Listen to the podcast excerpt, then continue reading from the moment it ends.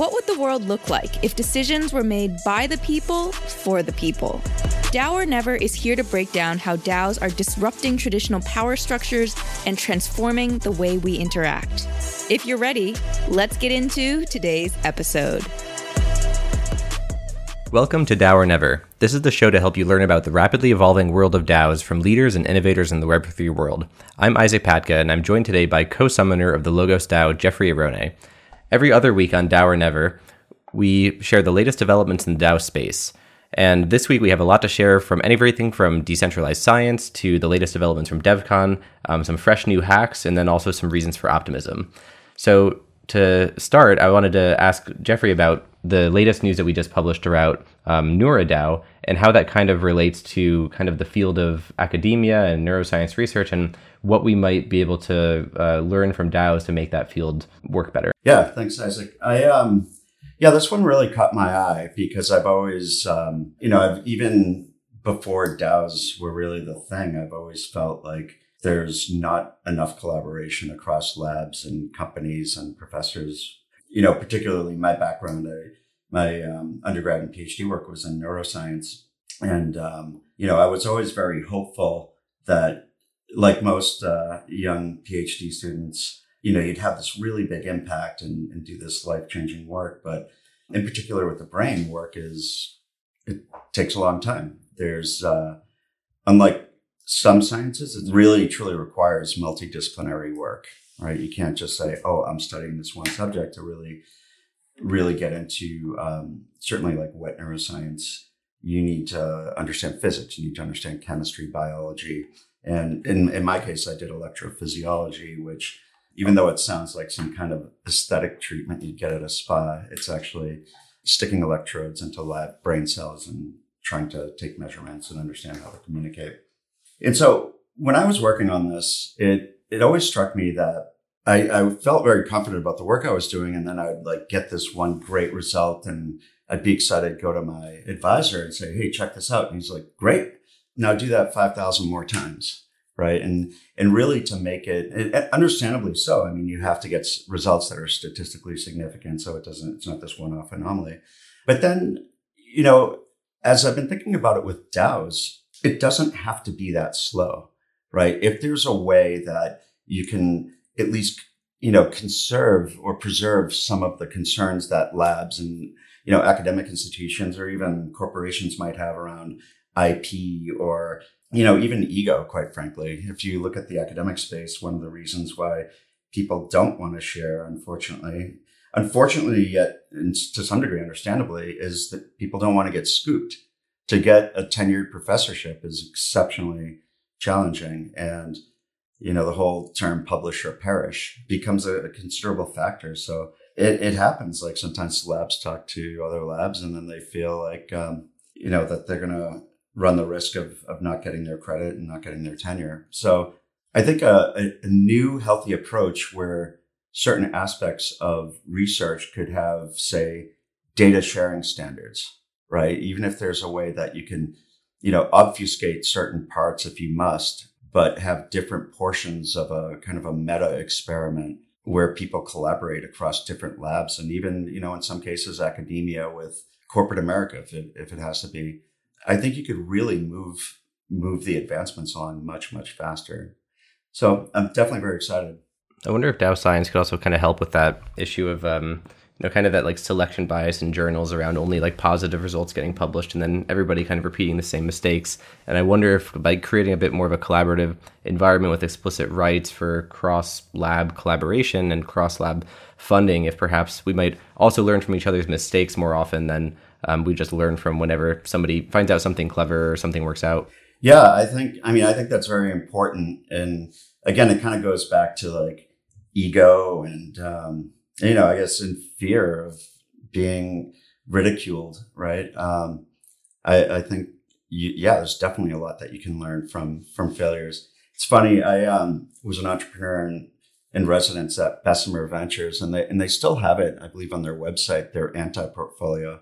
So along with all the like great things they've done, they they call out all the big investments that they missed. David Cowan, in particular, has a funny story about how he had to sneak out of the Google meeting because he thought it was like not worth his time. you know, on the scoop thing, it's it's uh, you know one of the uh, more interesting examples of uh, someone getting scooped is I don't know if you ever heard the story of like cosmic microwave background radiation that it was um, these two guys from Bell Labs, uh, Penzias and Wilson, were trying to figure out why this giant satellite dish that they were working on was getting some static. They were like, they couldn't get rid of it. And they assumed that it was, you know, pigeon poop.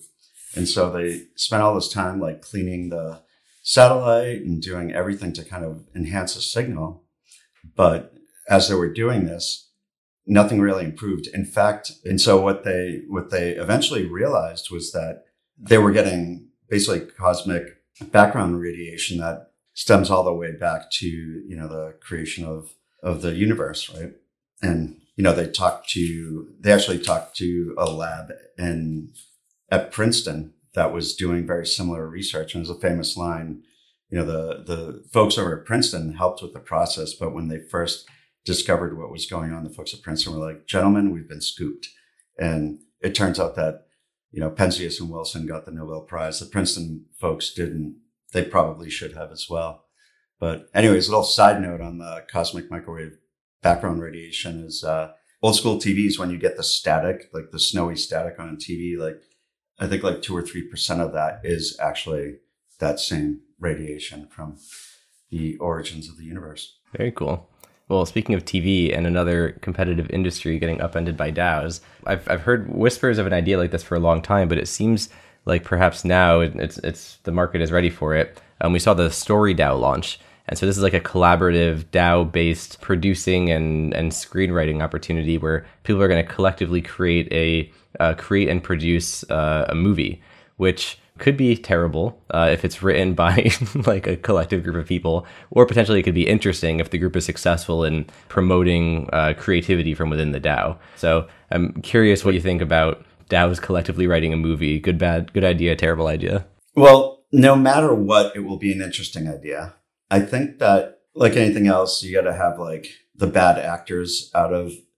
I mean, again, it depends on how free form you want it and how you what the editorial process is, right? If there's imagine a group of like 20 people writing a story and a handful of folks like really trying to get a cohesive narrative. And then of course there's going to be the one or two people that are just going to like make it scandalous or turn it into like some kind of doubt erotica.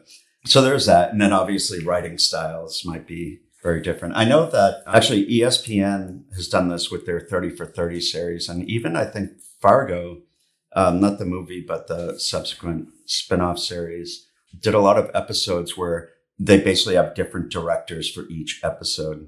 So, I mean, I, I could see that being more effective, where at least for some chunk of the narrative, it's written by one person, and so it's cohesive. But that's the beauty of a DAO is they can mess around with it and see what works. Yeah, for sure. Either way, we'll get something creative and artistic out of it. So I just came back from DevCon, and DAOs were on were the topic of conversation, but also a lot of info on like zero knowledge and stuff like that, which is kind of a side of the industry that I haven't been paying much attention to.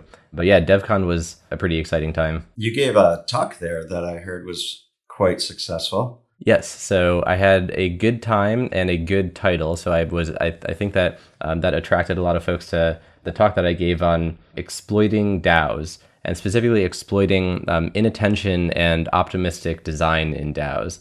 And so what I talked about here was um, a hack that I was able to uh, perform on a DAO, not through a smart contract issue, but through a configuration issue, where because the DAO was configured in such a way that they assumed people would be paying attention and be able to veto malicious proposals in time. Um, I was able to take advantage of the same system that they used for like quick voting and gasless voting for proposals um, to actually drain money from the DAO and demonstrate how DAOs can protect themselves from that in the future. And so I had a really good turnout. I think I, I effectively was able to scare people because I had enough people coming up after and saying, "Hey, can you help me make sure that my DAO is is uh, not about to get hacked next?" So uh, yes, I consider that a, a, a success, and um, I think we'll include the link to those slides into the presentation in the notes. Yeah, that would be great. I don't know if you have a video of it, but yeah, the presentation would be, I think, great to share. Yeah, and at your recommendation, we included a little like uh, 10 steps to keep your DAO safe as, as, something that we can share out afterwards. And just a great idea because those 10 steps about just like basic things you can do for your DAO and, and your business process in running and participating in these things. Um, hopefully that continues to get shared out. I've already seen it shared a bit um, after the talk. But if people just follow those steps, then maybe uh, maybe DAOs will work after all. I, I, I agree, and I appreciate that uh, you're spreading the good word. On a different note, I know we mentioned the um, you know nouns recently and little little nouns. I'd love to hear more about how that's going. Yeah, so we did a fork, uh, or I think they prefer to call it an extension of the Nouns DAO ecosystem, um, which is a system where a new NFT, eh, uh, which is also the voting share, gets auctioned off every day and gives the winner um, you know direct governance and votes in in the DAO. So the proceeds of all the auctions go into the treasury, and then that's controlled by the token holders. And so the DAO, the Nouns DAO, adds one new member every day through this auction mechanism. And what we did is we used that same auction mechanism to create a DAO specifically for uh, funding public goods. And so we worked with a lot of public goods focused organizations, including Gitcoin and Panvala and DAOs like Metacartel, ecosystems like Moloch, and also uh, Radical um, and Optimism, and, and all of these different ecosystems that are building things for public goods. And we thought we should create a version of this DAO which has, uh, in our case, a twice daily auction, and all the proceeds of that would go towards funding public goods. And it's been out for about a week and a half, and we've we've already raised a little over 170,000 US, so a little over 130 ETH. And so going to the conference, I mean, the reception has just been was just great. Like I actually saw two people at the conference that had the a public noun as their badge as like an image on their badge like they were proudly showing off which public noun they were and so it was really exciting to just see um, the traction in both being able to raise money for public goods and also that the community is recognizing it and supporting it and getting excited that's fantastic love the idea and i think just to reiterate because again, this I, I know I mentioned this before, but I like to go back to some of these points. Is that this isn't just an NFT, right? It's a lot of these NFTs are, are the NFT is basically a representation of kind of a greater thing, which in this case is access to a treasury that does good stuff. Yeah, exactly. So you both have the ability to vote on what we donate money to, uh, but you also are in a club of other public goods focused people. So if you want to take it in a different direction, if you want to add more organizations, getting a public noun is kind of the way to kind of to get into that ecosystem and, and make a difference. Well, that's it on my side. Did you have anything else you wanted to cover this week, Isaac? Uh, one last thing that I'll leave people with is the news of an interesting hack that went down while I was at DevCon. And so I was in, in an Uber home late at night, reading crypto Twitter as one does, um, and found that there was a new hack of a DeFi ecosystem on the Solana blockchain. And so I'm not too much of an expert on the details, but there are a couple of quirks of this hack which make it especially notable. And as some people at DevCon were saying, it almost seems like it's performance art at this point. So the hacker was able to exploit um, some issue in the DeFi protocol to drain a lot of both funds and governance tokens from the protocol itself. Um, so imagine it was just some sort of lending protocol or something. They were able to take a lot of the capital and governance tokens from this community uh, called Mango. And then the hacker went. It's it's not uncommon for the hacker to speak out in some way, like send a message saying like, "Hey, got you. Like here, I'll give you some of your money back if I can keep some as a bug bounty." But in this case, the hacker went to the DAO, made a proposal on the DAO's for on the DAO's voting platform, saying, "Hey guys, this is the hacker. So I got your money, and I think that I'll give some back, but I'd like to keep this much. And if you vote for this proposal, uh, I will keep some money, I will send back some money, and you're also promising not to send the police after me. And so they were basically trying to absolve themselves of their crime uh, through governance, and then using their stolen governance tokens, voted yes that they should absolve themselves. So it's just a bizarre thing that's happening in the world of like completely liquid governance that somebody can steal governance and then vote not to pursue them criminally. That's pretty bold. I mean, I don't want to uh, commend that behavior, but I'd be lying if I said I didn't find it kind of funny. Maybe it has some analogies to the traditional world where if you buy enough influence and power, you can start absolving yourself of crimes. But maybe that's a topic for another day.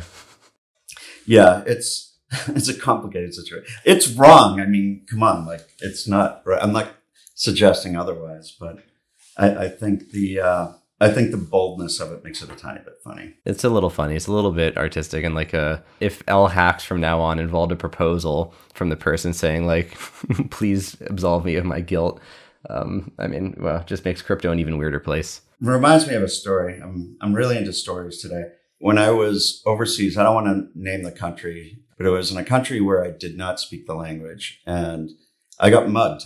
And I thought that I know this is surprising for folks to hear, but it was very clearly like they wanted my money. These folks didn't want to hurt me. Although I can assure you that given the weapons they had and the size of the two gentlemen mugging me, they could have hurt me. And I gave them whatever money I had.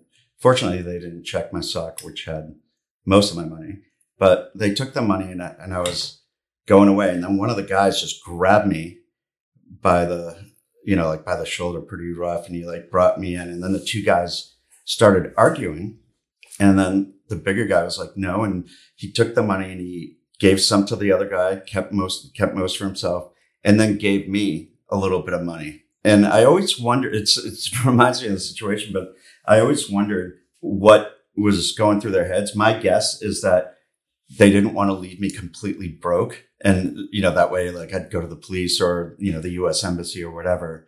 But um, that always cracked me up. It really, I don't think it was. Um, I don't think he was like a kind person. I really think it was about self preservation. Mm-hmm. Yeah, that's really interesting. Yeah, I wonder how we'll see that play out in this the wild west of of crypto. Do they like?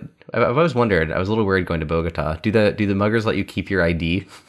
It's a good question. I mean, not to be uh, a smartass or anything. I mean, I guess if they're into ID theft, then no. But I'm trying to think of why they would want to keep your ID. I mean, I guess if they were going to kill you, then might make it. anyway, on that note, happy uh, this weekend, DAOs, and uh, happy to be back from DevCon safely. And uh, yeah, looking forward to. We've got a few a few really exciting trips coming up to uh, more residencies and stuff. So uh, lots of lots of content to share, lots of new DAOs forming.